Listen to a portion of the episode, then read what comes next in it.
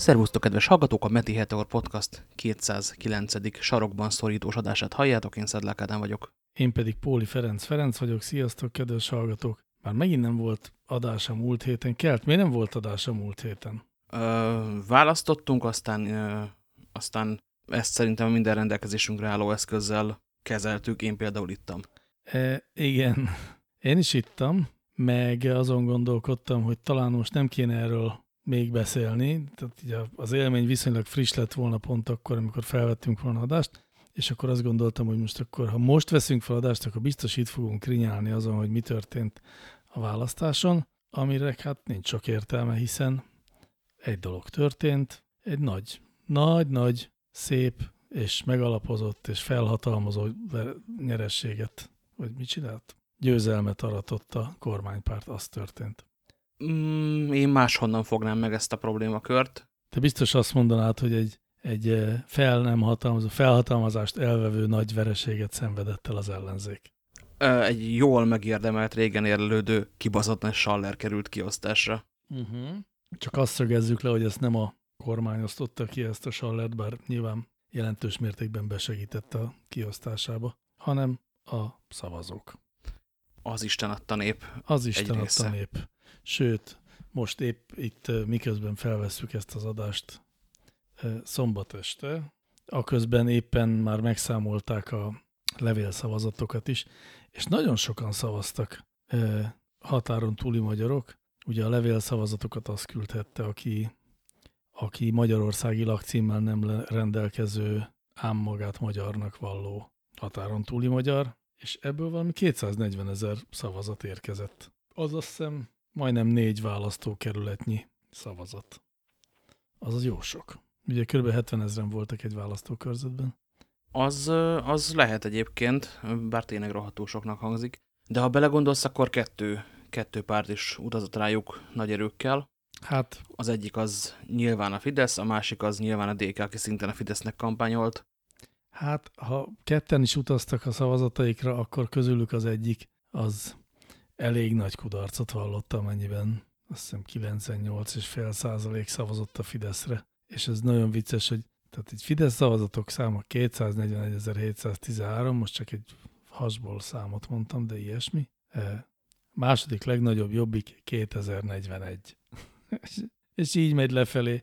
Tehát ilyen, ilyen 0,9-0,2 százalékokat szereztek ebben a szegmensben a többi, vagy az ellenzéki pártok az egy pillanatig még úgy izé gondoltam, én is be, bekapcsolok egy vadonatúj választási csalás konteót, hogy, hogy na de hát hova lettek a, az emigrálók szavazatai, hát csak Londonban biztos, hogy többen szavaztak, mint, a, mint 2000-en. De aztán rájöttem, hogy ez nem, tehát ezek most a levélszavazatok, nem a londoniak. A londoniak azok nem levélben szavaztak, hanem azoknak ugye sorba kellett állni. Pontosan? Ez például egy jó kérdés, hogy nem lehetett megoldani ezt a kettőt, vagy miért, vagy ki nem akarta, de hát erre vannak szerintem hát, saját De, de ez szándékos, már úgy értem, hogy a, a törvény így rendelkezik, hogy, a, hogy a, akik külföldön vannak, de magyarországi lakcímmel rendelkeznek, azok ugyanúgy személyesen kell szavazzanak, mint a magyar állampolgárok, csak egy kinti helyszínen tehetik ezt meg. Tehát, hogy ha megfordítom, akkor ők lévén magyar lakcímmel rendelkeznek, tehát olyan, mintha csak kirándulni lennének. Ezért eh, pontosan ugyanúgy szavaznak, mint az itthoni polgárok, hiszen te meg én sem szavazhatunk levélben, de akinek itthon nincsen lakcíme, viszont úgy érzi, hogy mégiscsak beleszólna, tehát mondjuk a, a Malavi, Malaviban élő e, fekete bőrű, a magukat magyarnak érző, vagy magyarnak valló eh, lányok és fiúk, ők, ők meg levélben is szavazhatnak, hiszen hát most miért, miért mennének Malavi nagykövetségre? Érteni értettem, a törvényel van problémám. Igen, nekem is a törvényel van problémám. Hát egy csomó problémánk van, egy csomó törvényel, és akkor most nem is az áfáról beszélünk, ugye, de nem beszélünk erről az egészről, mert Megint politizálnánk? Nem, nem, nem, pont, hogy nem politizálnánk. Volna. Hát épp ez az, hogy most akkor nincs nagyon mit politizálni per pillanat, vagy legalábbis nem olyat kell politizálni, ami ezzel a választással kapcsolatos. Pont annak a nagy mm, ellenzéki tüntetésnek, budapesti tüntetésnek vagyunk a a vége, vége után egy fél órával, eh, amire egyes elemzők szerint akár százezres nagyságrendben mentek el a, az emberek tüntetni. És én egész pontosan nem értettem, hogy most mi ellen tüntetnek. Mert hogy azt értem, hogy nagyon fáj, és ezt ki kell mondani, nekem is nagyon fáj, én is ki szoktam mondani. József Attila is kimondta, mindenkinél sokkal jobban, tehát az újdonság érték ennek azért egy picit megkopott. Jaj, majd emlékeztes, hogyha ezt a mondandómat ki befögtem magamból, akkor utána térjünk vissza József Attilához, kérlek, kérdezni akarok. De hogy, szóval, hogy nem, na, tehát, hogy, hogy nem értem, most tényleg, tényleg az volt a, a tüntetésnek a végül is a követelése, hogy írjanak ki új választásokat, de miért? Az előző... legyen, legyen, legyen minden más, hogy vidéki nemzettársaink szavazzanak máshogyan, esetleg mindenkinek az anyját. Igen. Ha ez utóbbi lett volna, akkor kimegyek egyébként. Igen, igen, tehát ezzel nem mondom, hogy nem lehet így érzelmi alapon egyetérteni, de hát könyörgöm, valamire csak kéne hivatkozni, miért kéne új választásokat kiírni, hogy elcsalták volna? Nem csalták el. Vagy nem tudom, más nem, más nem jut eszem, hogy még miért lehetne új választást kiíratni. Ez esetleg azért, mert egyetlen párt se kapta meg a, a relatív többséget, de megkapta. Elég vastagon. Hát lehet még tüntetni azért, hogy ne menjen csődbe Juhász Péter, vagy hogy ne pofoszkodjanak az ellenpések legalább a saját gyűléseiken. Igen, lehetne ezért. Bár ez a kis finoman ukrán fordulat igazából csak felpaprikázza a magyar politikai életet.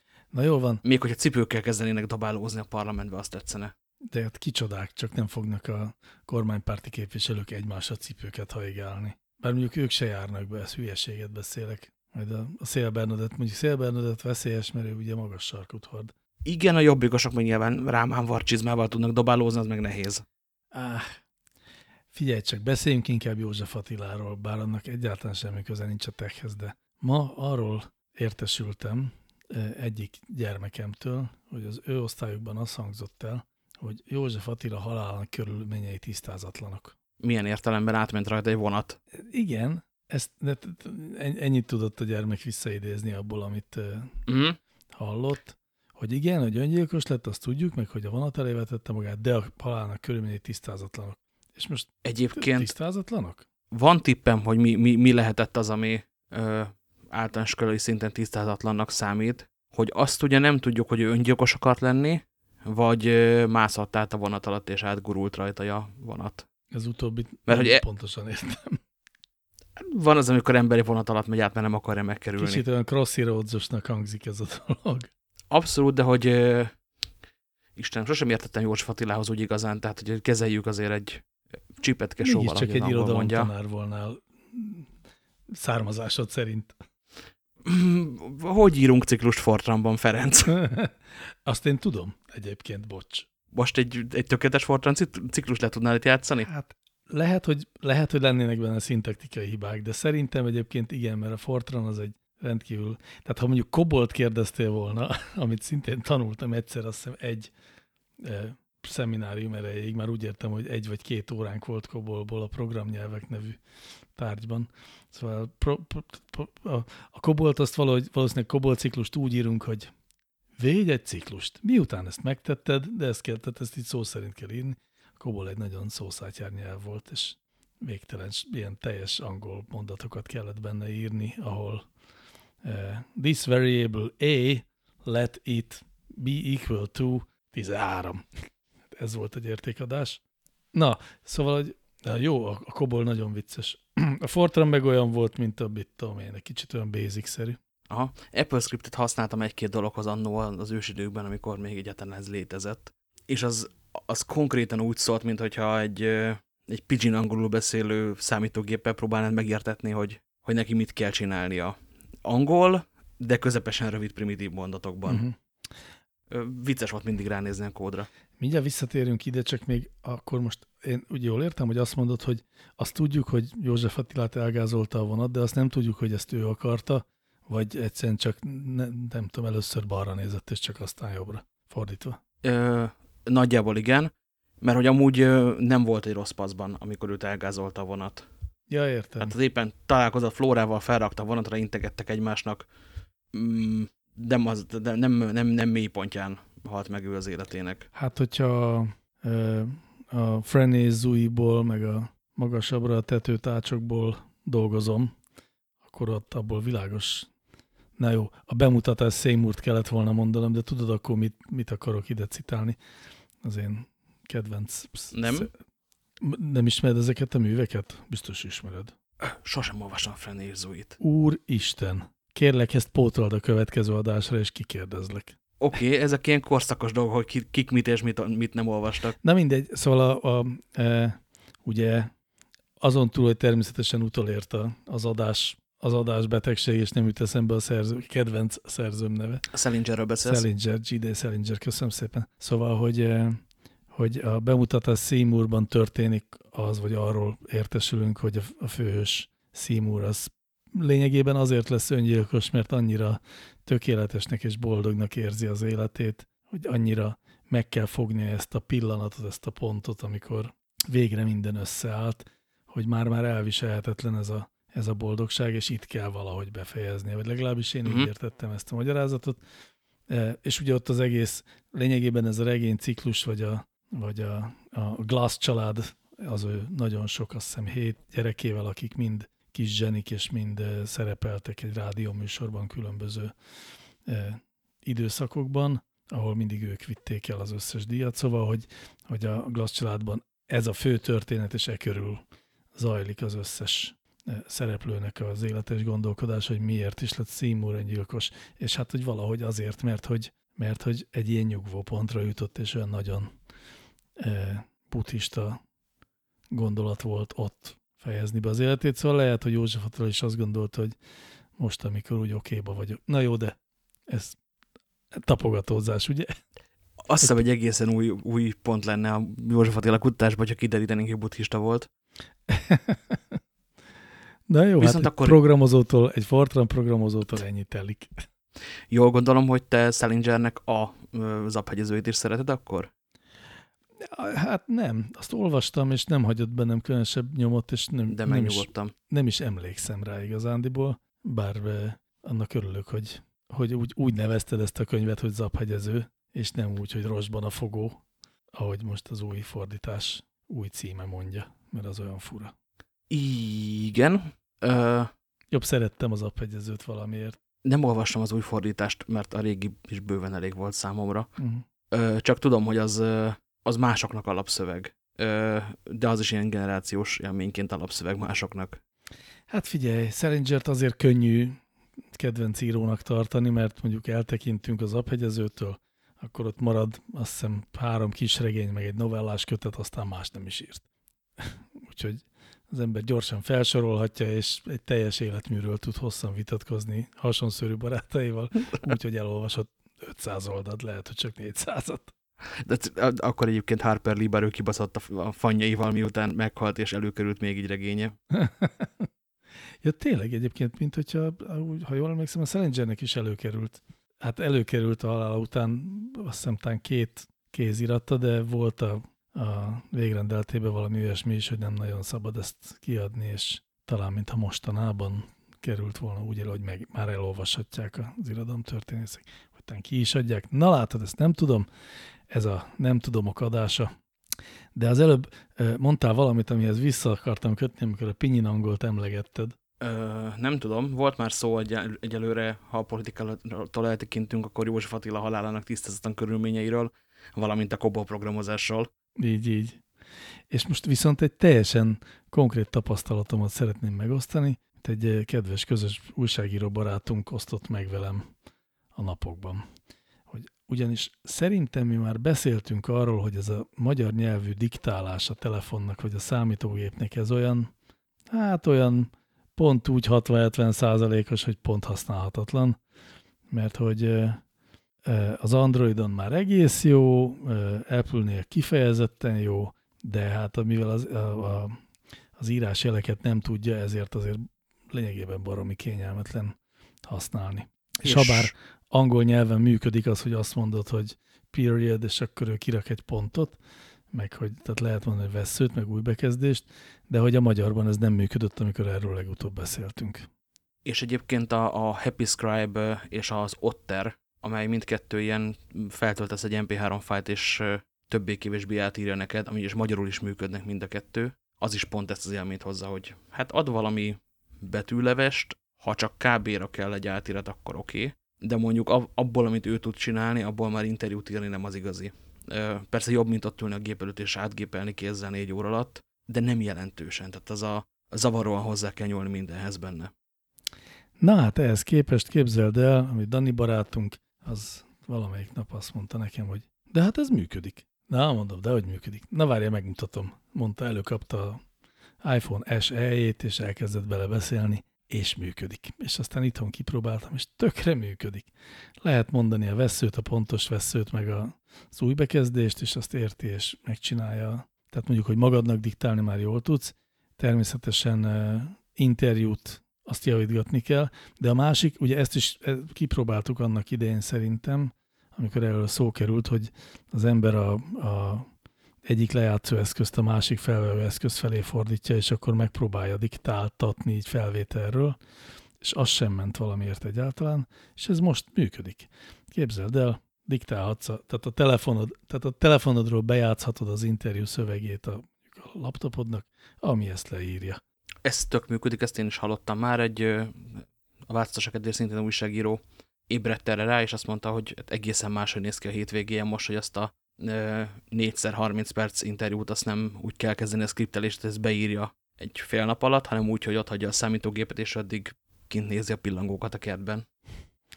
Szóval azért erre úgy nem számítottam. Én egyáltalán nem számítottam, hogy az Apple lesz az az első ökoszisztéma, vagy platform, vagy cég, aki hibátlan, vagy hát na jó, nem, de közel hibátlan diktálási élményt fog majd nekünk adni, de most ezt megkaptuk.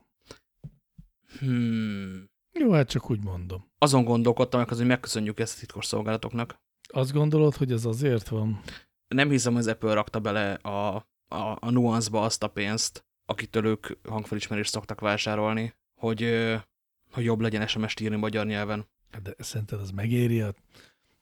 Teszem azt az amerikai titkos szolgálatoknak, hogy lehessen magyar nyelven, tehát legyen egy jó magyar nyelvű hangfelismerőjük. Ö... Beszédfelismerő, bocsánat nem egy magyar nyelvű, egy bármilyen nyelvű. Tehát az a etessünk meg egy kellően okos tanulórendszerrel bármilyen korpuszt című feladat, és, és ilyenekre a DARPA azért szokott iszonyatos pénzeket kiszórni. És szerintem, hogyha most átnéznénk a, az Inqtel-nek a befektetéseit, ami a CIA-nek a VC alapja, akkor ott is találnánk egy-két hasonló céget bőven. Figyelj, akkor már csak az a kérdés viszont, hogy akkor Androidon is ugyanilyen jól működik-e már ez, mert akkor viszont, hogyha en, ehhez érdeke nem az adott cégnek fűződik, hanem a, az azt finanszírozó, nem tudom, nemzetközi vagy nemzeti szervezetnek, akkor, akkor cselekszik logikusan, hogyha mindkét platformot, még pedig az elterjedtebb, azaz az Android platformot is megdotálja. Hát meg kell néznünk, hogy a első körül nuansznál mi van. Ö, akár, akár meg is tehetjük valamelyik adásra majd. Azt nézem, hogy ők most éppen ö, ezerrel mozognak például egészségügyi irányba. Ez alatt mit értsek, hogy a diktálásomból megmondják, hogy cukorbeteg vagyok-e? Nem, hanem ö, orvosi hangfelismerést gyártanak ezen, ezen át. Ők voltak ugye a Dragon Dictation annak idején. Igen, igen. És mivel ezt a Dragon ö, márket ezt megtartották, ezért most Dragon Medical van néven. van egy termékük, amit éppen hirdetnek a címlapon. Sárkány Doki egyes? Sárkány Doki egyes, igen. Nagyon jó. Ez tulajdonképpen lehetne az adásunk címe is, nem? Az jobb, mint a, az, amit mondtunk. És nem fogod elhinni, nekik is van egy asszisztensük, mint hát igazából mindenkinek és mindenki kutyájának, tehát a Nina nevet azt még meg kell jegyeznünk most akkor. Én nem jegyezhetem meg, mert föl kell, hogy írjam azt, hogy sárkánydoki egyes, mert ez annyira tetszik. De értem, akkor nekik is van egy asszisztensük. Na már csak az a kérdés, hogy a Facebooknak mikor lesz asszisztense? Ugye úgy volt, hogy már bejelentették volna, ha nem jön közbe ez a kellemetlen ügy, azzal a kellemetlen dologgal tudod, hogy olyan sok adat került a illetéktelenekhez. Hát a Facebook egyszer a, a saját asszisztensen mögül azért kirúgta az embereket a biztonság kedvéért. Ugyanitt, kedves hallgatók, azt kommentben nagyon érdekelne, hogy bármelyikőtök nem programozói pozícióba a Facebook eddigi munkáltatói viselkedés alapján elmenne dolgozni, mert csak amióta podcastot csinálunk, azóta legalább öt olyan kezdeményezés volt, hogy a Facebook valamire felvett emberi szerkesztőket, emberi munkásokat, stb. Majd hirtelen egy, egy botránynak az előesté mindenkit kirúgott a fenébe. Mm, na jó, de hát szerintem ez az összes cégnél pontosan ugyanígy történik, vagy ugyanilyen történeteket tudnánk találni, és ez mondjuk Facebook esetében biztos, hogy érintette a dolgozóinak a egy ezrelékét. Tehát ettől még én elmennék egyébként dolgozni a Facebookhoz, szerintem gondolkodás nélkül. Már csak azért is, mert úgy képzelném, hogy ezzel biztos jár egy, tudom én, mit mondjak, egy írországi apartman, meg egy olyan fizetésemből a gyerekeket járathatom isibe, ott írben, és akkor lehet, hogy ezt, ezt kipróbálnám. Ez milyen. És inkább te hallgass le, mint téged hallgassanak le. Hát egyébként ebben is van logika. Nem, jelentősen szerintem nem, nem romlott most a Facebooknak a brandje, de azért, azért nagyon örültem én ennek a, a Facebook Cambridge Analytica ügynek. Hát, de ez nem egy Facebook Cambridge Analytica ügy, azt, azt vegyük észre, szerintem ez egy fontos, szerintem egyébként a hallgatóinknak már könyökén jön ki a Cambridge Analytica, mert tényleg jó egy hónapja, lehet, hogy több is, még a, nem tudom, a TV2 híradó is erről beszél, de hogy, de hogy azt vegyük észre, hogy, a, hogy maga az ügy, az nem 2018 tavaszi ügy. Semmilyen értelemben nem is volt aktuális, egyszerűen csak valaki elővette, vagy mostanra lett kész úgymond valamelyik újsággal aleplező anyagával, de ez egy, egyrészt egy tavaly őszi ügy, másrészt egy tavaly e, koratavaszi ügy, tehát egy éves ügy, ami, amit most vettek elő. Nem, ez egy folyamatos ügy. Hát azóta így voltak igen ilyen nyúlványai, de már, tehát tavaly februárban már ez kirobbanhatott volna, hogyha akkor épp valaki ki akarja robbantani. Hát, hogyha Cambridge Analytica csak a, a Brexit vagy csak a Trump miatt vesszük elő, akkor igen. Ha a, azóta is zajló választási bizniszüket nézzük, akkor, akkor ez egy folyamatos történet, hogy ők mire használnak milyen adatokat. Egyébként valamelyik SCLS doksiban ott van Magyarország is, mint választási terep, ahol dolgoztak. Hát igen, csak gondolom a világ közvéleményét az, hogy ők mennyire dolgoztak rá a magyar választásokra, az nem érdekel senkit. Az meg, hogy mennyire dolgoztak rá a Trump választásra, az meg igen, ott meg igen. Ez az egyik. A másik, hogy, hogy én úgy értettem ezt az egészet, hogy, hogy ez most, pont most robbant ki, annak lehetett valamilyen olyan hátsó mozgatórugója, amit vagy nem tudunk, vagy nem olvastunk még olyan elemzést, ami ezt jól felfejtette volna. De hogy ezt, ez túl nagyot szólt ahhoz képest, hogy aki, tehát a szakma az erről egy éve tud, és nem, senki nem lepődött meg. Más kérdés, hogy erről meg egyébként ez az, van egy, egy komplet szakma, ami nem a Cambridge Analytica-ból áll, és aki ugyanilyen módszerekkel dolgozik, legfeljebb, hogy mondjam, nem mindig használ fel, fel beleegyezés nélkül megszerzett adatokat. Ö, láttad te a Channel 4-os cuccot? amikor mm -hmm. leültek tárgyalni több alkalommal a, a Cambridge Analytica különböző polcon lővezetőivel? Nem, szerintem te meséltél nekem belőle részleteket, de én magam nem láttam. Na, az például, hogy izgalmas dolog, tehát arra megérte várni, hogy, hogy ne múlt februárban robban jó, hanem most. Amikor három vagy négy tárgyalás alatt eljutnak odáig, hogy hát mi egy ilyen reklámokat kiszolgáló cég vagyunk, segítünk úgy hajlítani a te reklámüzenetedet, hogy több választót érjen el. Ettől jutunk el egészen a és igazán rá tudunk az ellenzékedre tukmálni néhány ukrán kurvát, és ott lesznek a fotósainkig, mondjuk. Uh -huh. Hát jó, igen, értem. Ez inkább a Cambridge Analytica-ról szól, és kevésbé a Facebookról. Tehát ilyen szempontból most mindegy ismer. A... De ezek az legyártott anyagok, ezek a Facebookon fognak futni utána. Tehát, hogy nem lehet elválasztani a kettőt szerintem. De a Facebook az ilyen értelemben csak egy platform, érted? Ott bárki futtathat ilyen anyagokat, mint ahogy, mint tudjuk futtatott is, tehát ez nem úgy volt, hogy a Trump kampánystáb az, az gusztustalan módon megbízott ilyen csúnya cégeket, a Hillarynek meg csupa báránykából állt az ő csapata, hanem ők ugyanúgy használtak adatbányászokat, és ugyanezt a stratégiát próbáltak megvalósítani, csak nem olyan, nem olyan jó. Sőt, hát Obama, Obamáról is már azt szokás mondani, hogy ő alapvetően a, az interneten nyerte meg a, az ő első ciklusát nem mindegy, hogy az adatbányázatot mire használod. Jó, jó, persze, természetesen. És de... amúgy igen, az Obama féle narvára annó nagyon büszkék voltak, és, igen. És viretcikkek vannak. Hú, hogy hívták azt a csávót? Harper Reedről, aki összerakta neki a, a választási technológiát. De mondandóm az az volna egyébként kettő dolog. Az egyik, hogy a hírt, a hírben ugye az volt a, Hát igen, szóval hogy elvált a, a tárgyalásának a szintje a, a valós probléma rétegétől. Az egyik az ugye arról szólt, hogy a, hogy a Cambridge Analytica, tehát hogy nem, hogy a, hogy a választásokon a népeket, a szavazókat azt a Facebookon keresztül próbálják befolyásolni, mégpedig úgy, hogy profilozzák őket, és a profiljukhoz illeszkedő üzeneteket juttatnak el hozzájuk. Ugye erről beszéltek nagyon sokan. Uh Mhm. -huh. Ez az, ami egyrészt nem törvénytelen, másrészt mindenki ezt csinálja mostanában, aki kb. aki adat bányászattal foglalkozik, majdnem mindenki ezt csinálja legálisan.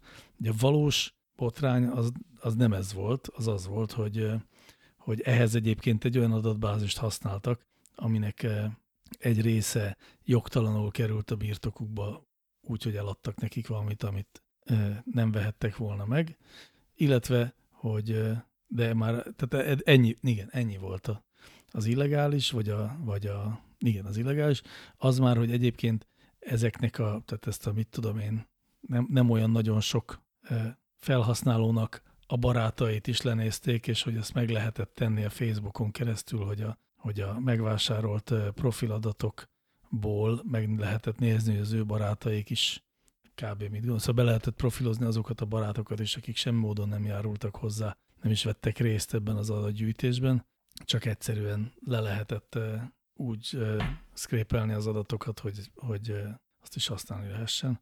Ebben nem volt illegális. Ez utóbbi miatt rángatták most a Zuckerberget a szenátorok elé, meg a képviselőház elé, holott ez egy régóta tudott és alkalmazott dolog, és tényleg, tehát erre, tehát a, nagyjából ez az egész adatbányász, vagy ö, ö, online marketing szakma, vagy az online marketing szakmának a mesterséges intelligenciás adatbányászos része, az ezt használja évek óta. Hamarosan elérünk az egyik alapvitánkig, ami a csak azért, mert valami most létezik, az nem biztos, hogy jó címet kaphatná.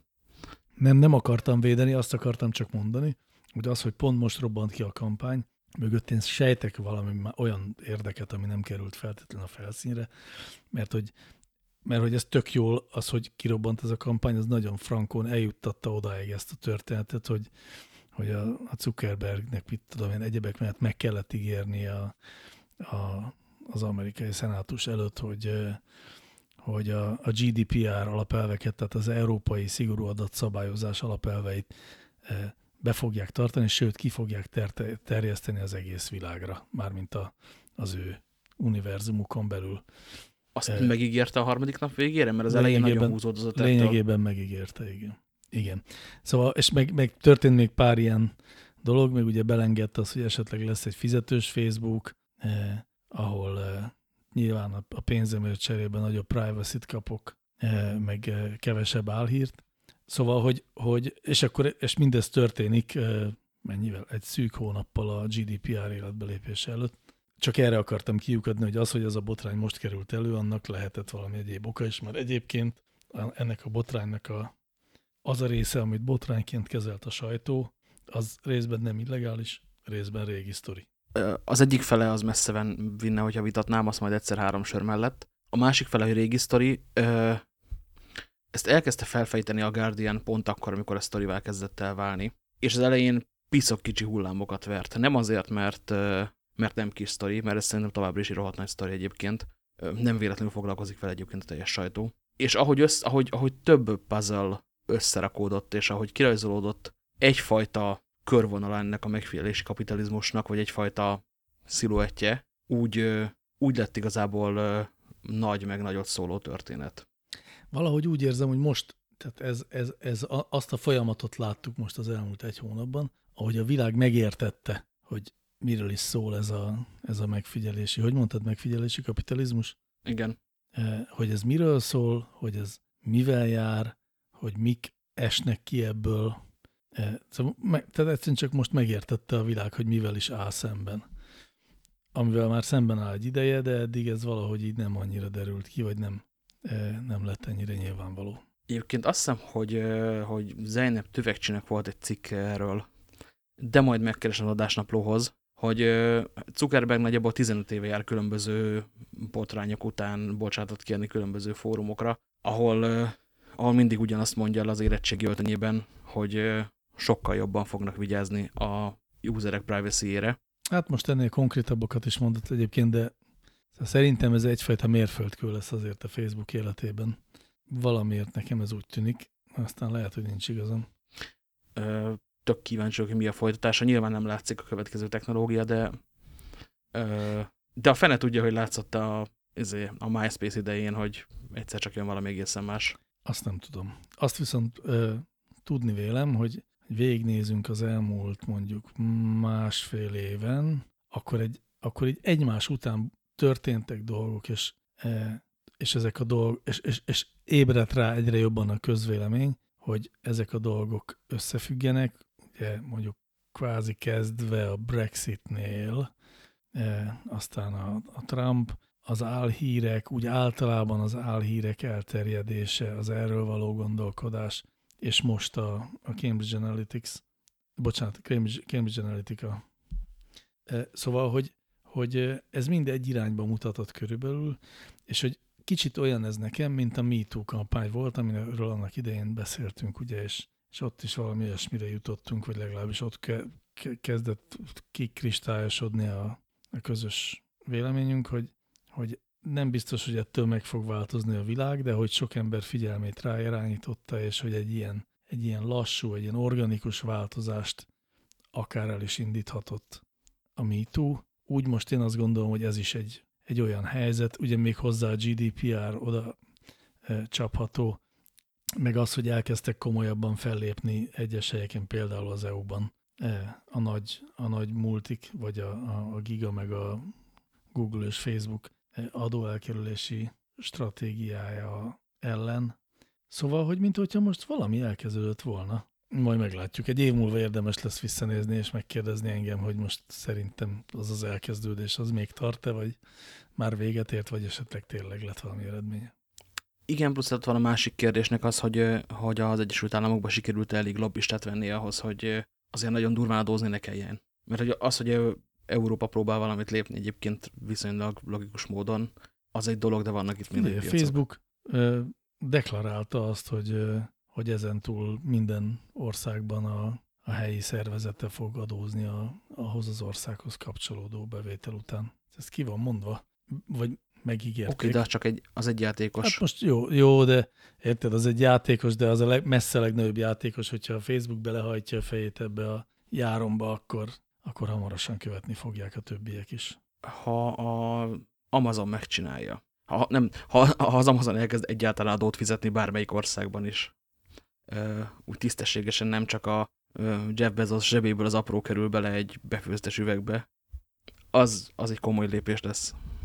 E, igen, igen, ezért gyűlöli őt annyira a Trump állítólag, és ezért folytat most éppen lényegében személyes háborút. Az Amazon ellen, de valójában Jeff Bezos ellen az amerikai elnök. Igen, egyébként tehát amellett egy borzasztó ember, és, és többnyire rendkívül furcsa dolgokat csinál. Már melyik? Időn, Mert ez mind a Időnként szórakoztató. Igaz. Nem, na Bezos egyáltalán nem gondolok. Bezos sosem volt szórakoztató. Tehát, hogy ja, hogy a Trump a szórakoztató? A, a Trump, Trumpnak időnként vannak legalábbis mókás dolgai. Hát azért egy kicsit olyan kínjában nevetős az a helyzet, amikor azon göcögök hogy már megint mit csinált ez a, ez a tehetséges férfi. Nem, nem, nem őszinte a, a jó kedvem olyankor soha. Ezzel szemben Jeff Bezosról pont ugyanezt mondják. Ez egy borzasztó ember, akinél furcsa dolgokat csinál, de leginkább egy elviselhetetlen paraszt. Bezosnak mit tudunk a, az életéről? Neki van valami űrcége, nem? Blue Origin talán? Nem emlékszem a nevére, de van neki egy űrcége, igen. Szerintem van neki családja is egyébként. Tehát nem úgy van, hogy ő egy ilyen magányos harcos, hanem van ott valami asszony, meg gyerekek. Megugliztam, van neki egy űrcég, ez a Blue Origin, és ezer ember dolgozik neki. Mármint a Blue Origin-ben. Igen, igen, igen. Mert amúgy azt valami, olyan, olyan számot olvastam, hogy az Amazonban 640 ezeren dolgoznak szerte a világon. Azt hiszem ez volt a szám. Ami hát, az jó sok. Ez egy szép nagy cég. A, a, a, na, a személyes, személyes életéről pedig ugye azt lehet tudni, hogy én is, én, én a Google helyett a Wikipédiára hagyatkozom. Van neki egy felesége, és négy gyermekük van, három fiúk és egy leányuk. akit Kínából adoptáltak, hogy most akkor az összeset Kínából adoptálták-e, vagy esetleg direkt gyorspostán kapták Jack Ma-tól, azt nem tudom, azt nem írja a Wikipedia. Jack Ma-tól valószínűleg nem, vagy ha igen, akkor, akkor egy feledékalitkában tartják, nehogy jelentsen. ellenben feleségével együtt üzemeltett, sőt nem, leginkább a felesége egy iskolai zaklatás ellenes ezért, alapítványt, továbbá 2012-ben a melegházasság legalizálásáért adtak, vagy annak támogatására adtak valami két és fél millió dollárt, ami mondjuk Jeffnek a 118,8 milliárd dollárra besült értékéhez képest a zsebéből az apró, de költenek emberek rosszabbul is pénzt. Pont ma gondolkodtam ezen, amikor a, Forbes-ban láttam, a magyar Forbes-ban egy olyan rajzot, ahol lerajzolták a világ, mit tudom én, 20 leggazdagabb emberét valamilyen vicces, nem is tudom, kerti partin talán.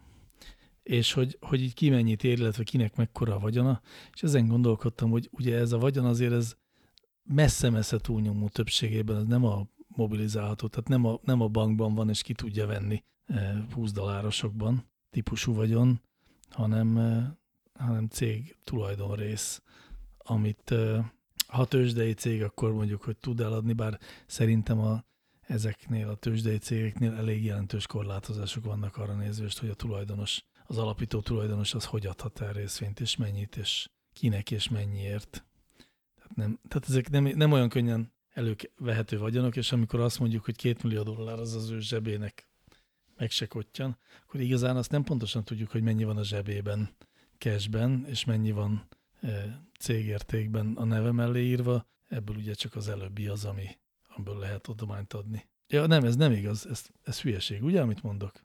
Hát ebben a cégen, cég, cégből is adományozhat. Tehát, Igen, szóval hát nem úgy értem, hogy a cég pénzéből adományoz, hanem úgy értem, hogy hallottunk már olyat, hogy valaki részvényeket adott egy alapítványnak azzal, hogy... Igen, a törzsészvényeit beleszórhatja abba a befőtésűbe, csak jól össze kell sodorni, hogy beférjen. Igen, igen, de hogyha ezt megteszi, akkor, akkor aztán az alapítvány az sáfárkodhat ezekkel a részvényekkel, adhatja, veheti őket, és a, az így termelt pénzből jótékonykodhat. Összességében egyébként nagyon úgy tűnik, itt van a vagyonosodásáról egy nagyon szép grafikon, 2011-ben kezdett el felszállni, és, és 16-ban meredekebb pályát vett a, az ő értéke. És olyan, olyan számok vannak a Wikipédián, szeretem, amikor elfelejtik az enciklopédia enciklopédiákra jellemző stílus és helyette átmennek szórakoztató matematikai tényekbe, hogy 2017. október 10-én 6,24 milliárd dollárt keresett 5 perc alatt, ami Kirgizisztán teljes gazdasági teljesítmény egy évben. Hát jó, igen, de ezt nem úgy kereste, hogy bejött oda 10 kicsi szolga, és elkezdte kipakolni nagy bőröndökből a dollárkötegeket az asztalára. Nem, mert ez 5 perc alatt nem lehetne megtenni valószínűleg. Így van, hanem egyszerűen csak valamit változott a Amazon részvénynek az értéke. Nagy, uh -huh. nagyot, nagyot ugrott a részvény. Most ugyanez volt, amikor a Trump kitvittelte, hogy le fogja vadászni ezt a nyomorult bezoszt, mert nem adózik rendesen, és mert megszüntet nagyon sok munkahelyet, akkor meg esett, és akkor meg arról szóltak a hírek, hogy egy nap alatt, nem tudom, 50 milliárd dollárt vesztett a... Na figyelj csak, találtam olyan számokat, amiből azt, ami még mindig azt mondja, hogy hogyha nem is az apró a zsebében, de mondjuk még mindig a csörgő típusú pénzbe van összepakolva. Uh, idén januárban a TheDream.us, ami a uh, hogy hívják ezt szépen? Na mindegy, a, bevándor, a amerikai beszivárgó bevándorlóknak a tanítatására létrehozott alapítvány, Aha. a saját vagyonából adott 33 millió dollárt. Ó, oh, azt a kurva. Már bocsánat. Oké, okay, tehát akkor azért van, van zsiót. Ennek örülök. Biztos, hogy nem az volt, hogy visszavitte a Bud Light-os üvegeket, és akkor abból jött össze. E, na, ezt, ezt a sztorit szeretném megnézni esetleg egy hollywoodi filmben, de nekem az is oké, hogyha egy uh, ukrán dokumentumfilm szól arról, csak mondják el, hogy, hogy hogyan szerezte azt a pénzét a Jeff Bezos, amit otthon tart a pálnacihában. És érted, nem leleplezni akarom, csak tényleg megérteni, hogy ezek a gazdag emberek hogy működnek, hogy, hogy időnként, mit tudom, eladnak egy kis részvénypakettet, hogy legyen sok pénz a bankszámlájukon, amire nyilván nincs szükség, mert hogyha az embernek, mit tudom, érted, van egy millió dollár a bankszámláján, akkor már kurva jól él, és hogyha van 100 millió dollár a bankszámláján, akkor meg bármikor vehet magának nagy házat, még egyet. Hogy, szóval, hogy úgy nem, nincs, annak nincs értelme, hogyha ott van 100 millió bankszámládon, akkor azt mondta, hogy és akkor most dobjunk piacra egy kis részvényt, és legyen még 100 millió a bankszámlán. Kiutalják a fizetését. Biztos, hogy nem annyira Biztos, hogy egy dollár a fizetése. Képmutató, hogy egy dollárt vegyen fel fizetésnek. De, de szerintem, pont olvastam is, hogy neki szerintem egy dollár a fizetése. Mm. Na mindegy, tök jó lenne tudni. Nagyon kíváncsi lennék, hogy hogy is van ez, hogy a, a valódi pénz és a, a cégérték vagyon közötti e, ellentmondásokat hogy oldják fel ezek a, ezek a gazdag emberek.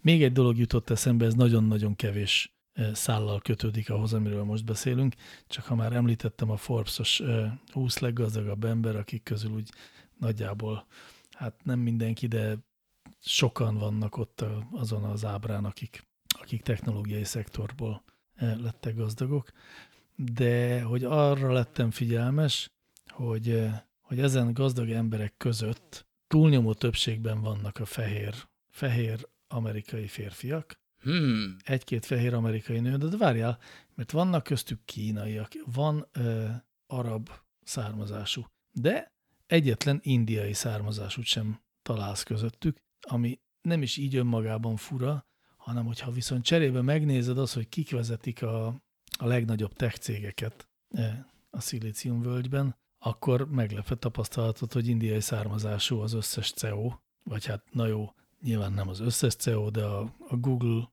CEO-ja és a Microsoft CEO-ja az mindenképpen. De még nem elég régen. Tehát szerintem egy időbeli shiftet látunk, hogy a, a gazdag fehér férfiaknak már volt idejük gazdag fehér férfiakká válni, ellenben Satya Nadella még nem milliárdosodott meg, mert nincs elég régen a bizniszben. Igen, ez is egy, ez is egy lehetséges megfejtés. Tudod, ma holnap a nők is szavazni fognak még minden. Nem, én arra gondoltam, hogy, hogy, hogy bedobok ide egy, egy ilyen kis izét, ilyen kőkonzi szélső jobber gondolkodást, hogy esetleg lehet, hogy az van, hogy, a, hogy az indiai származású technológusok vagy technológiában érdekelt emberek jobban szeretnek CEO-k lenni, mint uh, tulajdonosok. Hogy, hogy, hogy lehet esetleg valamilyen kulturális különbség, ami miatt így nem arra, nem arra pörögnek, hogy, hogy ők legyenek a leggazdagabbak, meg hogy ők fingják a passzátszát, hanem jobb szeretnék vezetni. Ezt nem mm. tudom, hogy így van-e, ezt, ez még csak nem is feltételezés, csak ilyen érdek, érdekes, akár úgy is lehetne talán. Meg kéne nézni részt a legnagyobb indiai tech cégeket, hogy vannak indiai milliárdosok természetesen. Nyilván hát a, a Tata Consulting, meg Tata mindenféle az, van. az azért az ott van. De a másik meg, hogy mikor kerültek be ezek az emberek, hát mondjuk C-level pozícióba. Szerintem régóta. Ez régóta így van. De az egyfajta ilyen közhely a szilíciumvölgyben, hogy mindig mindenhol van egy, egy indiai fickó. Az összes erről a területről szóló szitkomban mindig van egy indiai programozó. De egy Tehát programozó. Big Bang Theory-t nézed meg. Igen. Nem egy CFO. Hát igen, ahogy a Silicon Valley-ben is, igen, ugye ott is egy, egy programozó, mégpedig egy, egy hisztisebb fajta programozó az indiai srác, és a CFO az azt hiszem német, vagy valahogy német származás. Én egyébként egy más dolgot akartam ide rángatni, tehát a Na.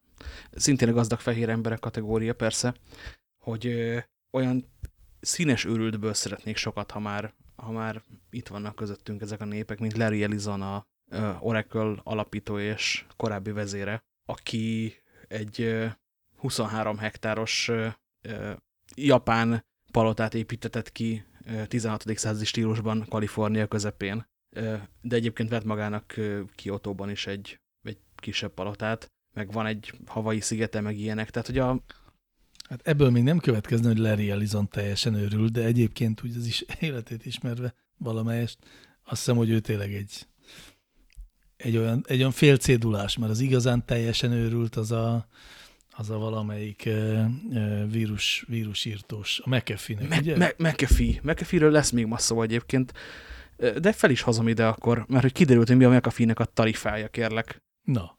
Ugyanis a McAfee, uh, McAfee mostanában amióta nem dzsungelbeli gyógyszerekkel kísérletezik. Ez volt a hivatalos szöveg, hogy miért drogozik kurvákkal Belizben, ahonnan később hát kicsempésztette magát, az egy nagyon jó történet volt.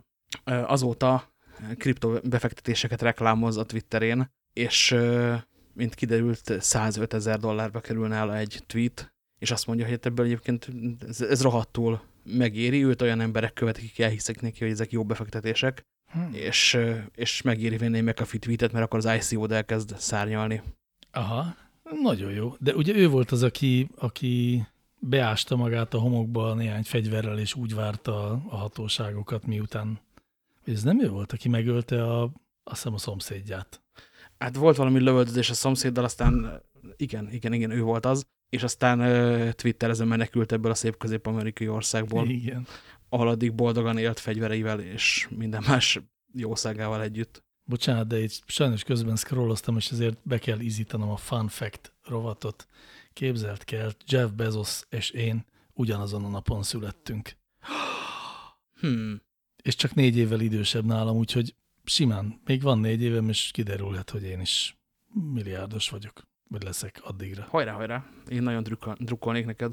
Jaj, de jó lenne. Na jó, hát nem tudom, per Jeff, vagy nem tudom, majd írok neki a szülinapunkon, hogy mind neked, mind magamnak boldog születésnapot, kedves Jeff. Kedves Jeff, ajándékot késik, de nem vagyok elkeseredve. Ferenc. Addig is itt küldöm ezt a kedves gyermekrajzot, amit ikreim készítettek számodra. Pontosan. Jó lesz. Van még ilyen blockchain-es hírem mára. hát de Ez a... nem is hírként, tehát azért az egy kicsit hírcsárdásnak tűnik. Peak kapitalizmus. A színet annál jobb, hogy ez hírcsárda legyen, de hát ha, hát ha nem igaz.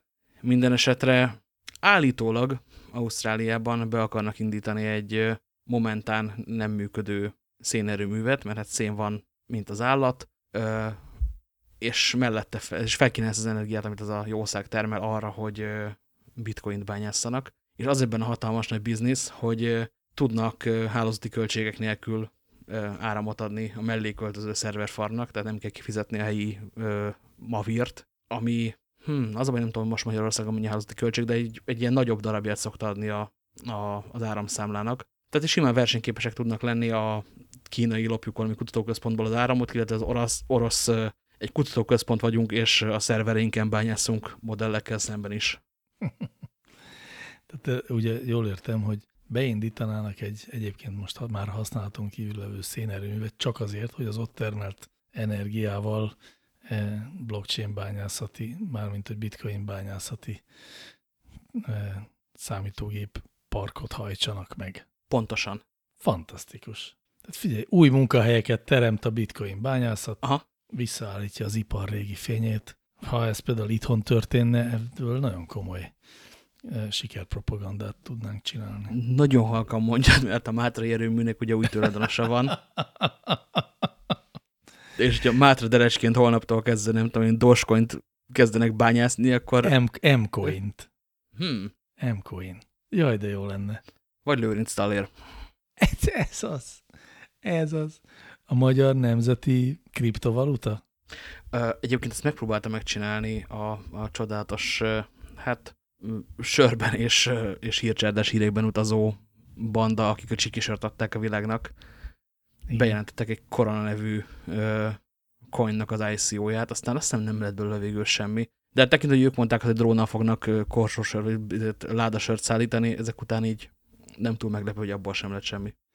Igen, de az egy remek PR fogás volt, én is emlékszem rá korona, a korona bányászatra. Igen, nagyjából a is egy PR fogás. Mármint, hogy úgy kézműves, hogy közben nagyipari, nagyipari módszerekkel készül, nagyipari íze van, nagyjából nagyipari áron adják, de jár hozzá egy ilyen izé, honvéd áll a hargitán érzés. Az van, hogy most, most, hogy ezt mondtad, most gondoltam bele, hogy, hogy milyen nagyot változott az elmúlt évtizedben a világ hogy ez valahogy nem volt korábban divat itt Magyarországon, hogy minden, tehát hogy, hogy egy, egy terméknek a, a, hogy mondják a Unique Value proposition az értékajánlata, az egyedi értékajánlata paraméterei között szerepeljen valamiféle ilyen nemzeti vonatkozású paraméter. És most, hogy ugye a csíki sör, ami egy nem egy, nem egy fontos sör, egy csomó szempontból, de valahogy olyan mértékben megjelent itt a városban, hogy nem csak a tehentesednél lehet azt kapni, hanem itt a mellettünk lévő lakótelepnek a, a kóp, nagyon lepukkant kóp áruházában is lehet kapni csíki sört. Szóval, hogy valahogy ez sikerült így be, benavigálni ezzel az egyébként nagyon ügyes eh, kommunikációs. Emellett gazdaságilag, ha jól emlékszem, annyira durván nem állnak jól ők. Hát igen. Plusz ehhez, ehhez kellett az, hogy más náluk többet dolgozó emberek megcsinálják ezt a kézműves sörforradalomnak jobb hiány hívott dolgot. Ó, jó, igen, tehát mindegy is ők ezt jól meglovagolták, vagy egy csomó, ők, ők a trendek meglovagolói, de hogy azt akartam mondani, hogy ebbe egy belegondoltam, és hogy felködlött előttem a itt innen 150 méterre levő kóp polc sora, és akkor rájöttem, hogy basszus, hát az tele van ilyen, ilyen megoldásokkal. Tehát, hogy már egy ideje, a, már, már én is a magyar tej nevű tejet vásárolom, meg a magyar vaj nevű vajat vásárolom, ami kifejezetten azzal a logikával operál, hogy de ez egy, ez egy itthoni, ez egy kvázi, kvázi így ez a üzé, proli fair trade üzenet. Új adás címünk van, kedves hallgatók, proli fair trade adásként folytatjuk tovább. De hogy, és hogy, és mit tudom, én nem azért, nem azért vásárolom azt, mert, mert teljes mértékben bedöltem volna a kommunikációnak, hanem azért, mert az egy ilyen, az egy változatlan márka, most már nem tudom, biztos, hogy 5-6 éve ugyanúgy a magyar vaj az ugyanúgy néz ki, ugyanolyan csomagolásban van, és arról itt tudom, hogy milyen, míg mit tudom én, a mizó vaja, meg a nem tudom kiknek van még vaja, meg most már látok ilyen, nem tudom, Kellogg's, vagy Kelkolyó, vagy valami ilyen nevű ír vajnak álcázott vajat. Szóval, hogy azok így, azok így össze-vissza folyton újítgatják a dizájnjukat, meg változtatják a színüket, meg hát, ez ki tudja követni ezt az úri huncutságot. A magyar vaj, az meg magyar vaj. És hogy, tehát, hogy arra jöttem rá, hogy tele vagyunk olyan termékekkel, vagy olyan márkákkal, amik kifejezetten arra építenek, hogy nemzeti, meg hogy magyar, meg hogy a miénk. Ami korábban nem volt, nem volt divat, és hogy a csíki sör az ennek csak egy, egy következő szintre emelt változata, ami nem is, nem tudom, nem akarom befejezni ennél jobban ezt a mondatot, csak így rádöbbentem, vagy rácsodálkoztam erre a felfedezésre. A marketingében érdekes, plusz egyébként azt nem mondom, hogy feltétlenül tetszik, de az mindenképpen ér legalább egy pontot, egy, egy sokkal több kihagyott pontot tartalmazó listán, hogy ők le tudták rakni azt a, a szabvány sörmarketinges megoldást, hogy haverok, buli, együtt nézzük a meccset, ami sörfogyasztóként mélyen sértett, hogy ez ennyi. Esetleg egy kicsit olajos férfi egyedül szerel egy autót. Ez volt a másik sörmarketing húzás. Egyébként, ha belegondolsz, vagy pontosabban, ha néznél tévét, mint ahogy nem nézel tévét, és azért nem tudod, hogy milyen e, sör imidzsek vannak mostanában, de itthon nem ez most már a sör image, hogy... Legutoljára tavaly nyáron néztem végig a sör reklámokat, de hallgatlak, hát ha jobb hát a helyzet. Most az egyik kampány, az a baj, hogy nem fogom tudni, hogy melyik, hogy a mm, Borsodi vagy a Soproni. Szóval, hogy az kifejezetten az arról szól, hogy mi magyarok. Mi magyarok, itt tudom én, bármivel ki tudunk nyitni egy sört, és oh, előbb, előbb jövünk ki a, tehát előbb, vagy később megyünk be a forgóajtón, de előbb jövünk ki, és tehát egy ilyen, egy ilyen felsorolás megsztorisítva, uh -huh. Mhm. tényleg arról szól, hogy, hogy mi magyarok egy milyen leleményes nép vagyunk, ezért, azért, amazért, és egyébként szeretünk együtt társaságban meginni egy jó sört.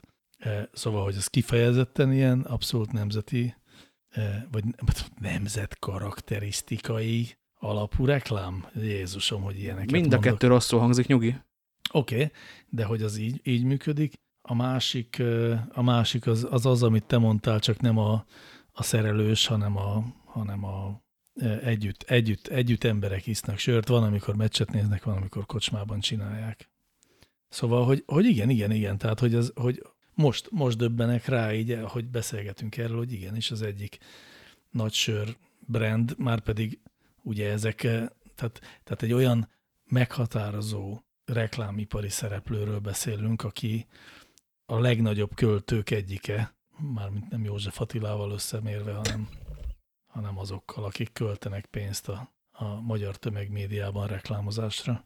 És ők is, ők is a, a nemzet, nemzettel, meg a, meg a hazafisággal jönnek, vagy legalábbis a, a magyarsággal. Megjegyzem, a össze-vissza legízlésesebb módon csinálják ezt.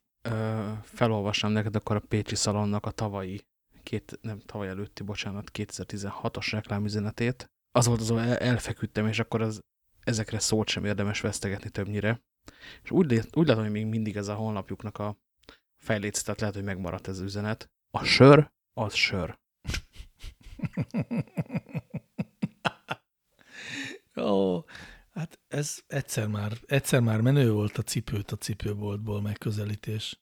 Igen, igen, ez, ez egy nagyon balfasz válasz volt. A, hát akkor volt a, az egyik kézműves robbánás, és akkor a persze, persze, izé, malátás, meg, meg hagymás, meg makaronos, meg akármi sör.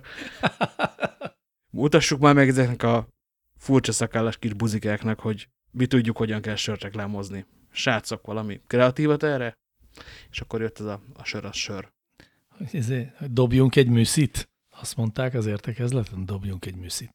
Igen, igen, igen. Vagy a hogy, sör, hogy sör. kisorsoltak egy zalakaros nyiralás legprimitívebb ötletet kiötlő embernek, és, és nem, szerintem nyertek. egyébként ez, ez, nem egy rossz, ez nem egy rossz kommunikáció. E, nem, egy, nem szeretem, vagy szóval nem, nem tudok mellé állni jó szívvel, de szerintem ügyes. Tehát azt mondani egy egyébként e, viszonylag lentre pozícionált termékre, amit pont, hogy így próbálnak így valamiféle ilyen kulturális e, magaslatokba emelni, hogy ugyan már, hagyjatok már, nekünk embereknek ez arról szól, hogy munka után, meg munka előtt megiszunk belőle kettőt. Kétségkívül, tehát ezt egyszerűbb mondani, mint elkezdeni jó terméket gyártani. Hát nem is értem, hogy hogy kötöd össze ezt a kettőt. A is a jó terméket, én sem, ez egy hiba volt. Most, hát, hogy a kommunikációt meg a termék minőséget, az nem, kommunikációnak az nem dolga valójában, de egyébként, hogyha nem. egész komolyan beszélnénk erről, akkor a kommunikációnak a visszajelzés szintjén legalábbis jeleznie kell, hogy, hogy sajnos a, a márkaértékek, a kommunikált márkaértékek nincsenek összhangban a felhasználói élménnyel, és ez probléma. És emellett persze a lenni. Kézművesek azok itt, ez, tehát ezen a két ponton támadták be őket, akik azt mondják, hogy jó sört lehet gyártani, és mindenki más, aki ezt csinálja, az nem ezt teszi. E, jó, de ugye a Pécsi sör nem is azt mondja, hogy jó sör gyárt, azt mondja, hogy a sör a sör. És amikor kifestettünk a kollégákkal egy házat, és csupa fehér folt a ruhánk is, meg az arcunk is, akkor utána beülünk valahova, és nem drágáért akarunk sört inni, hanem sört akarunk inni. És ez kicsit nem annyira citrusos, hát Isten neki a, annyira citrusos. Ha pedig nincsen, akkor még mindig ott van a kocsiban a ablakmosó folyadék. Alkohol abban is van. Jaj. Megtúrod egy kicsit izével, uh, citromlével olyan, mint a Radler. Jaj, jaj, katonai élményeket idézel fel bennem, nem biztos, hogy ez ezt akartuk ma. Azt hiszem az Optika ezt már elmesélte a adásban, tehát tovább mehetünk el egy olyan cégre is, amit tulajdonképpen kedvelünk. Na, melyik lenne az a cég? Nem mondod, hogy előveszünk itt valakit, akit ma kedvelünk. Annál is inkább, mert itt van az asztalom sarkán egyébként, az IKEA-nak az a töltője, amit én reklámoztam valami négy hete. Ja. Lörbinek hívják, kedves hallgatók. Akkor csak Lörbi. úgy megtet, megtetszett, hogy ez van. Ez a következőt csinálja. Egy kettő egymásra rakott ilyen rágós csomagméretű szírszar van, benne három darab port, USB, a végén pedig kijön egy drót, ami elvezet egészen egy konnektorig, és ezzel telefont lehet tölteni, úgyhogy vagy felpattintjuk egy ilyen felszorítós megoldással az asztal oldalára, vagy ha fixre szerelünk, akkor fel is lehet ragasztani. Uh -huh.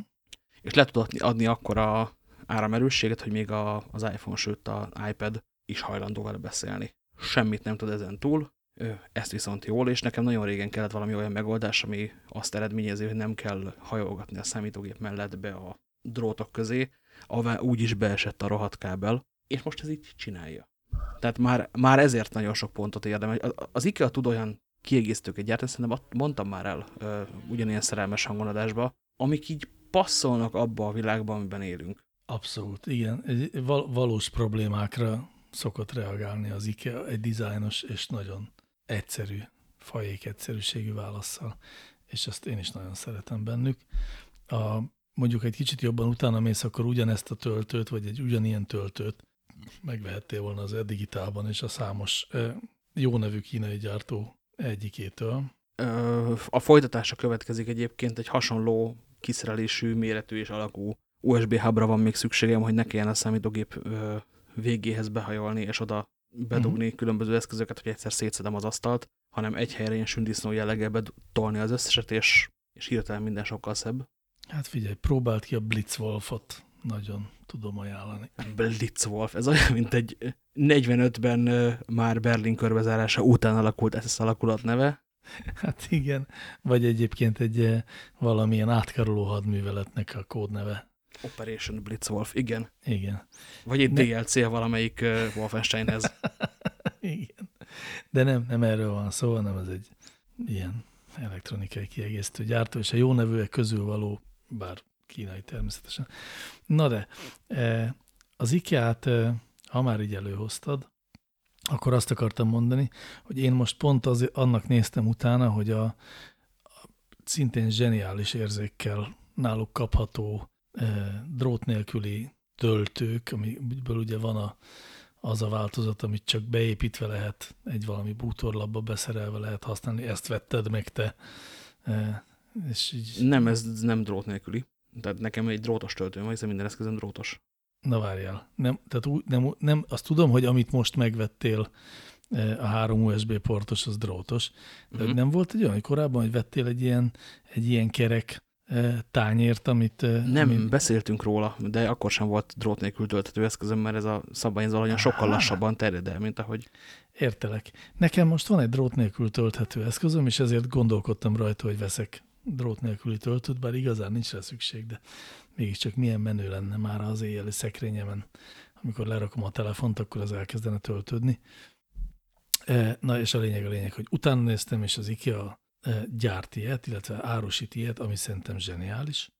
Mind éjjeli szekrénybe beépíthetőt, mind azon, vagy bármi más felületen elhelyezhető ilyen önállót, de a tesztek azt mondják róla, hogy egyrészt csak 5 watttal tölt, ami például az iPhone 10 esetében nem elegendő, vagy hát nagyon lassú töltést fog eredményezni, másrészt lecsúszik róla a telefon, nem, tehát hogy azt mondják, nem jó a design.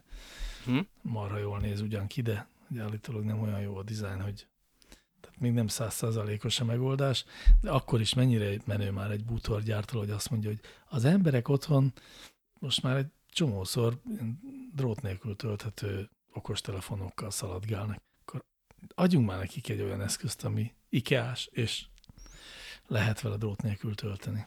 Szóval ez nagyon menő és egyébként a nagyon menőség kategóriában van még egy hírünk, ami szintén ikiás, és az, az más miatt nagyon menő, az, a, az az app, ami nem is egy app, csak egy koncepció. Amely, nem, ami összerakást segít, ugye? Igen, tehát ez egy AR, AR koncepció, vagy egy AR, AR appnak a koncepciója, mármint, hogy kiterjesztett valóság app, augmented reality, és arról szól, hogy hogy a, a telefon kameráján keresztül nézheted a szobában szétszórt bútoralkatrészeket, és ő majd megmondja, hogy mit hova rakjál össze. Tehát magyarul egy, egy IKEA összeszerelési utasítás, de úgy, hogy magukkal a szobában szétszórt alkatrészekkel dolgozik, és ez szerintem zseniális, egyszerűen csak azért imádom ennyire, mert hogy végre egy alkalmazása a kiterjesztett valóságnak, ami nem csak, hogy menő, meg hogy tudom, látványosabb, hanem hogy van értelme. Megold egy valós problémát, igen. Egy dolog lenne egyébként ennél menőbb, hogyha HoloLens-es lenne. Hát igen. Mert akkor látná azt, hogy az asztalapot kettő izén lackasztalon keresztül fektet fogom összeszerelni, hiszen akar a franc hajolgatni. Uh, nyilván azért nem ilyen, mert hogy nincsen a polgári forgalomban elterjedve az ilyen szemüvegeknek a használata, de ugye ebben nincs semmi új, tehát a repülőgép szerelők, mármint az utasszállító szerelők, amennyire én tudom, már egy ideje így dolgoznak, vagy jobb helyeken így dolgoznak, ahogy a, ugye azt is lehet tudni, hogy a, hogy a Google Glass az nem volt egy siker, és akkor finoman fogalmaztam a, a B2C irányban, tehát a, a konzumer irányban, de ugyanakkor B2B-ben meg abszolút nagy siker, és nagyon sokan használják ma is, pontosan arra, hogy, hogy összeszerelési utasításokat, meg kezelési útmutatókat jelenítsenek meg a szemük előtt úgy, hogy egyébként mindkét kezükben van egy-egy kurva nagy csavarkulcs. Igen, igen, igen, igen. Egyébként uh, ilyen videókat láttam már pont hololens is, ahol tehát olyan felhasználási területeken, ahol nem mindegy, hogy hány D-ben látod a micsodát, és, és a végén sikerül összepakolni ezt a, nem tudom én, autót, ott, ott jó, hogyha tudsz számolni térrel az eszközöd. Hú, mit nem adtam volna egy ilyen appért most, a, most, ezen a télen, amikor a, a kazánom, a kazánunk víznyomását, vagy töltöttségét, vagy mi a bánatot jelző mutatója, az kicsit a zöld alsó vonal alatt volt egy picivel, és úgy fel kellett volna tölteni némi plusz vízzel a kazánt, és ezt egy szakember mondta is nekem, hogy hát ott van középen alul egy csavar, azt egy kicsit megcsavarod, és akkor bemegy a plusz víz, és minden szuper lesz. És alá néztem annak a, annak a kazánnak, és hát láttam mondjuk, mit tudom, 37 csavart, és mindegyik nagyon hasonlóan nézett ki, és még elő is vettem a papírkézikönyvet, de így, így kicsit így belelapoztam, és úgy éreztem, hogy na nem, inkább, inkább itt a, a gépészmérnök eh, szomszédot valamikor áthívom, mert én ezt nem tudom meg, megcsinálni. Vagy hát szóval nincs kedvem kisírabizálni. Uh -huh. És egyébként épp tegnap mondtam, Zoli, gyere már be, nézzük már meg. Hát itt van, ebbe a lukba kell benyúlni. És tényleg ott volt, és tényleg csak el kellett csavarni. Így, és megtörtént. Tehát, amit egész télen készültem, hogy meg kéne oldani. De nem volt egy HoloLens szemem megmutassa, hogy hova dugjam be a csavarhúzómat. Az most pontosan 15 másodpercet vett igénybe. Van egy kedvenc cikkem, szerintem már beszéltem róla, ami egy, be is fogom megint linkelni, egy amerikai autós labban jelent meg a, a technológia örökülhagyhatóságáról. Ez az, amikor az, a lánya örökölte a, a mérnök úrnak a házát? Nem, nem, ez egy másik hála, jó Istennek, az sem rossz egyébként a, a fixre, nem tudom, 738-ra bekötött felkapcsolódó, meg lekapcsolódó teraszlámpával, ami valahol a falban egy relével kapcsolódik. Igen. Nem, ez Rolexről, meg svájci órákról, meg sok mindenről szól, és van benne egy példa, amely szerint azért kell ö, hobbiautónak Porsche 911-et venni, mert az az a kocsi, amit ha megfelelő korút vásárol az ember, akkor otthon a betonplacon mellé lehet feküdni, és a gyerekkel együtt szerelni. Hmm. Van az egyen sokkal komolyabb Porsche Boxster, ami szintén volt a szerzőnek, mert amerikai autós újságíró, tehát volt rá pénze.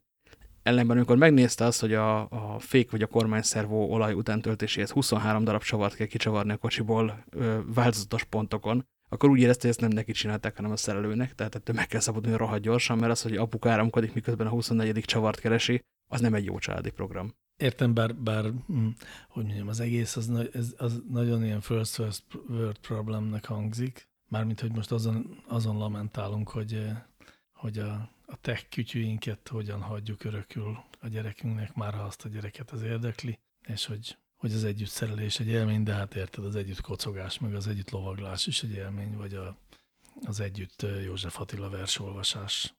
Igen, csak az egyáltalán nem kérdés, hogy egy József Attila kötetet hogyan hagysz örökül. Abba pedig nem szoktunk belegondolni, mert nem szoktatott rá valójában a technológiai környezet, hogy olyan eszközeink legyenek, amik mondjuk három, ami három évnél hosszabb időintervallumban gondolunk, hogy még ott lesz nekünk. Hát nem nagyon vannak ilyen eszközeink. És lehet, lehet hogy ez is egy nagyon fontos szempont azoknál a férfiaknál, akik milliós karórákat vásárolnak, hogy ezek biztos, ebben viszont biztosak lehetünk, hogy azok örökül adható tárgyak, sőt, több generációt átélő tárgyak. Valamilyen programozós poénban volt egyébként az, uh, hmm, nem perles, hanem valami még régebbi, mindegy is.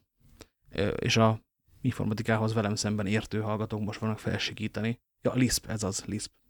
Hogy ezek itt az apád fegyverei. És átnyújtanak egy zacskó kapcsolat zárójelet.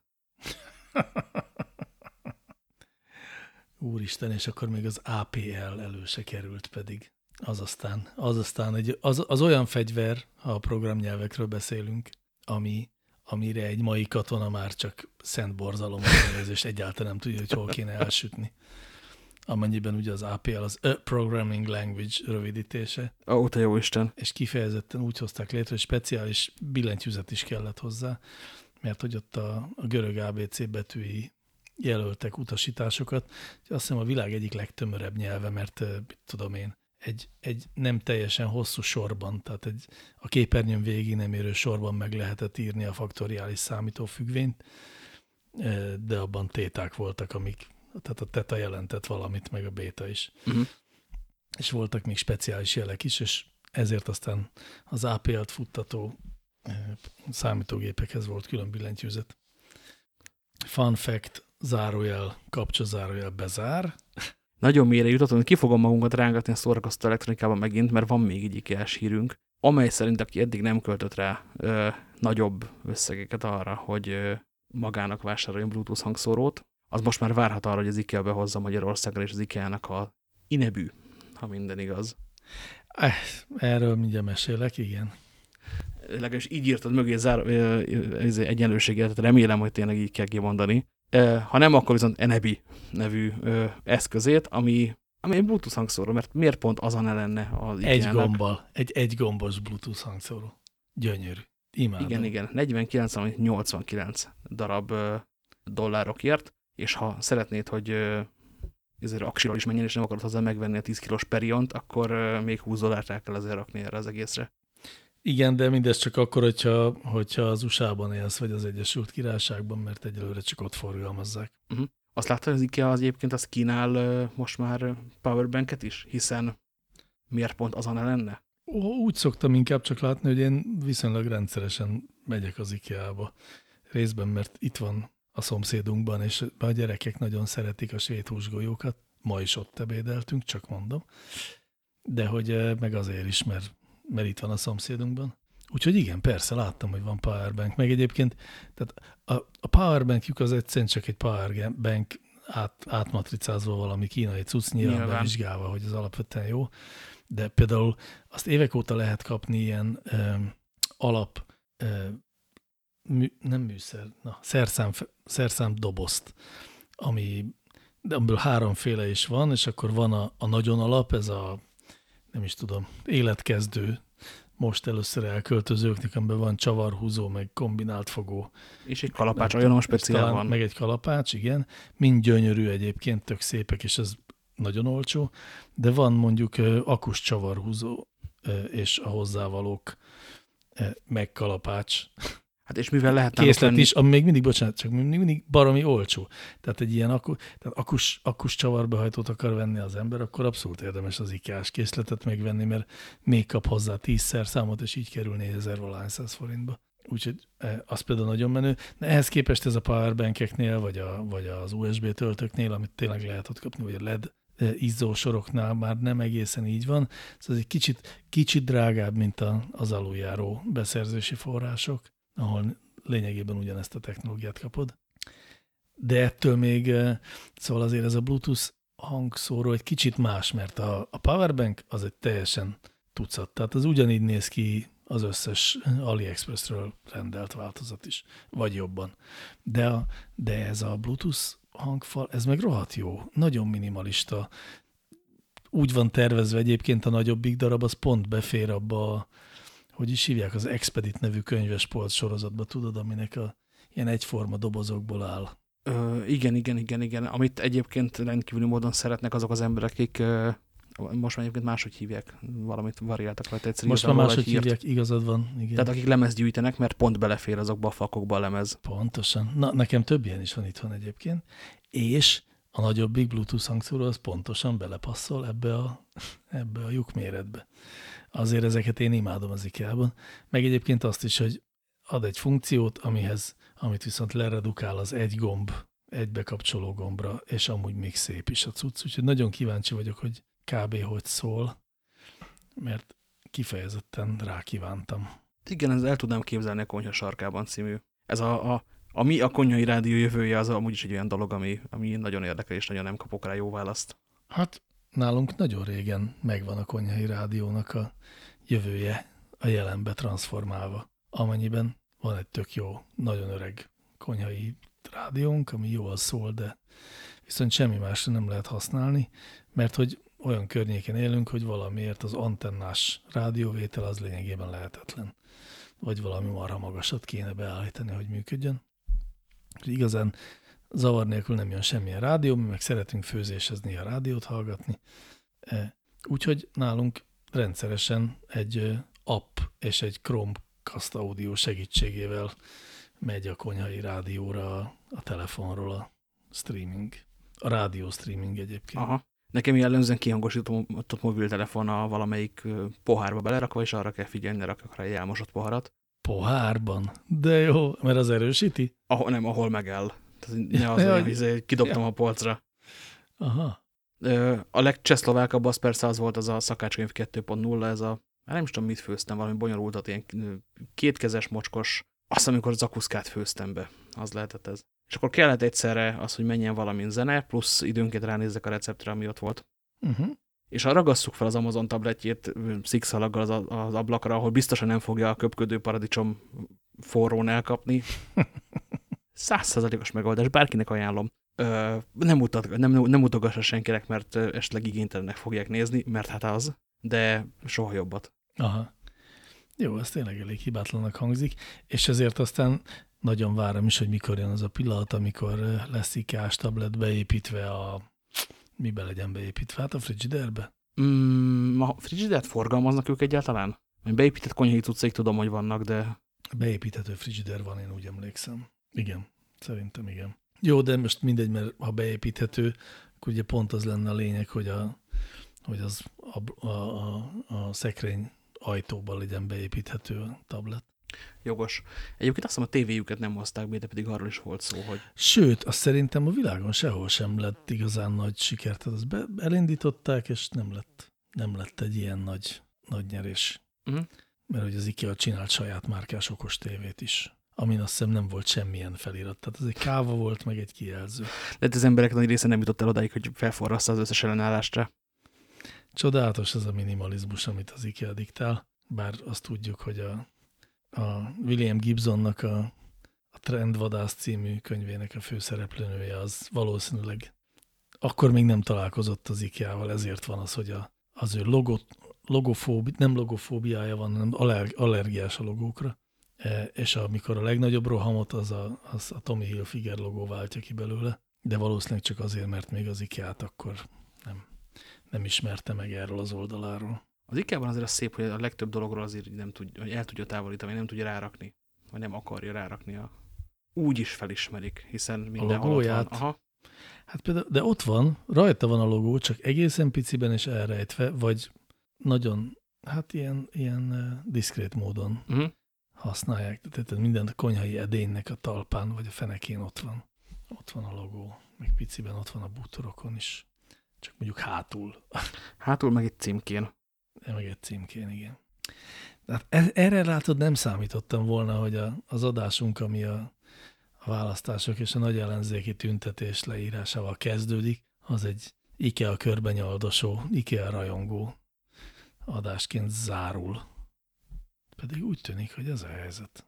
Hát, zárhatnánk igazából máshogy is, de, Zárhatjuk máshogy, hogyha... de valójában Van, nem, hogy- még egy videót szeretnék ajánlani, mert egyébként el leszünk vele késve. Így is látta már talán mindenki, aki, akit érdekel az ilyesmi. Volt az a csávó, akiről egyszer beszéltünk, és nem emlékszem a nevére, aki megépítette magának Shenzhenben a saját iPhone-ját. Kiment a Ó, piacra, igen. összevásárolgatta a fonott kosarába az iPhone darabokat, majd otthon összeforrasztotta. Bizony. És most ő úgy döntött, hogy kevés lesz a 16 memória, úgyhogy vett bele egy nagyobb memóriát, begyakorolta hosszú heteken keresztül a memória csipát forrasztást. Úgy emlékszem, hogy a videóban nem mondja, hogy meddig tartott, de tekint, hogy őrültesen sok szopást látunk megörökítve, kezdve leeső SIM-kártya tartókkal, amiket nem lehet visszaforrasztani. Az azért egy komolyabb dolog, meg kieső ellenállásokkal. Hogy investált bele úgy időt, mint elpusztuló agysejteket, majd a végén létrehozta magának a nagy iPhone-t. Mármint a nagy memóriás iPhone-t. Igen, és ez szép tőle. Tehát, hogy eleve azóta, mióta mi beszéltünk róla, azóta gyártott hozzá egy saját hátlapot, mert nehogy már ezé Apple logó legyen a telefonjának hátul, hogyha ő gyártotta a telefont. Úgyhogy a, a csatornájának a logója van a, az ő iPhone-jának a hátán. Hát figyelj, én azt gondolom, nem, tehát ezt az egészet nagyon szeretem, ezt a sztorit, de, az, de azt gondolom, hogy az első videó az arról szólt, hogy itt van egy mérnök srác, aki ezen gondolkodott. Tehát addig gondolkodott ezen, hogy vajon ha én el kimegyek Shenzhenbe, akkor össze tudom-e rakni a saját iPhone-omat, míg úgy döntött, hogy kipróbálja, és kipróbálta, és sikerült, és ezt föltette a YouTube-ra, és megnézték sok millióan, és akkor ebből rájött, hogy ez akár egy csatorna is lehetne, és én azonnal fel is iratkoztam rá, és aztán hónapokig nem jött semmi, de aztán eh, egy idő után megtalálta a következő, és most a megint következő lépcsőfokot. Tehát, hogy ez már tartalomgyártás. Tehát az, hogy megnövelem az iPhone-om memóriáját, értem, hogy ez a kihívás next level, de hogy ez már inkább a contentről szól, és nem arról, hogy még eszébe jutott, hogy hú, pedig még az is nagyon érdekelne, hogy. Mert szerintem az ilyen típusú embereknek a vajon Shenzhenben le tudok egy gyártani magamnak egy iPhone eszébe jutás után az, hogy vajon körbe tudom-e hajózni a földet, vagy hogy vajon alszik-e a zsiráf. Szóval ilyesmi, és nem, nem az, hogy vajon ugyanezt még két módon meg tudom-e fejelni. De nem sokat von le a videó értékéből, én is megnéztem, és nagyon, nagyon lekötött. Csak már nem akkora hőstet, mint az első volt. Jaj, abszolút nem, persze. Ö, ha egy dolog miatt egy kicsit igen, akkor az az, hogy elmagyarázza a memóriával hogyan árazunk be telefonokat című mechanikát, vagy tehát mik, mik azok a funkciók, amik, amiknél lehet szegmentálni a vásárlóinkat. De ez nem hősiesség, hanem hogy jó kontentet csinált, e, e, ez de mutatja. Ez a plusz Igen. ebben, de semmi több és egyéb. És ez, hát meg egyszerűen szórakoztató, ahogy a YouTube videók nagy többsége, úgy ez is egyszerűen mulat, mulattató nézni azt, hogy egy lehetetlen küldetést hajt végre egy ember. És ilyen értelemben persze hős is. Csak nem úgy, ahogy az első. Na, jó, érted, hogy hogy mondom, biztos a kedves hallgatók is értik. Na kérem szépen, hát nem tudom, történt valami érdekes a világban addig, amíg mi nem beszél, amíg beszélgettünk, és ezért nem néztünk híreket? Hmm. Hát, hát, hát, hát, hát. Három résztüntetés van most éppen. Igen, és az egyik, eh, egyik résztüntetés az a rendőrsor fallal szemben áll a parlament lépcsője előtt. Semmi újdonság, ez ilyen, ilyen szokott lenni. Ellenben a rendőrnek a Lendvai utcában nem sikerül ö, virágot adni, hiszen nem a 60-as években mondjuk Amerikában. Na de ez tulajdonképpen mindegy is, mert mire ezt a kedves hallgatók hallják, már ők többet fognak tudni, mint mi most itt erről az egészről. Úgyhogy ö, hagyjuk ezt, maradjunk abban, hogy én már nem emlékszem, hogy mi a végső címe az adásunknak, de talán nem a másodszorra kapott Sárkány Doki egyes, hanem a... A proli valami, de Pro, még átnevezhetjük. Valami, igen. ne, ne tegyünk ígéreteket, mert úgysem tudjuk őket betartani ebben a volatilis társadalmi környezetben.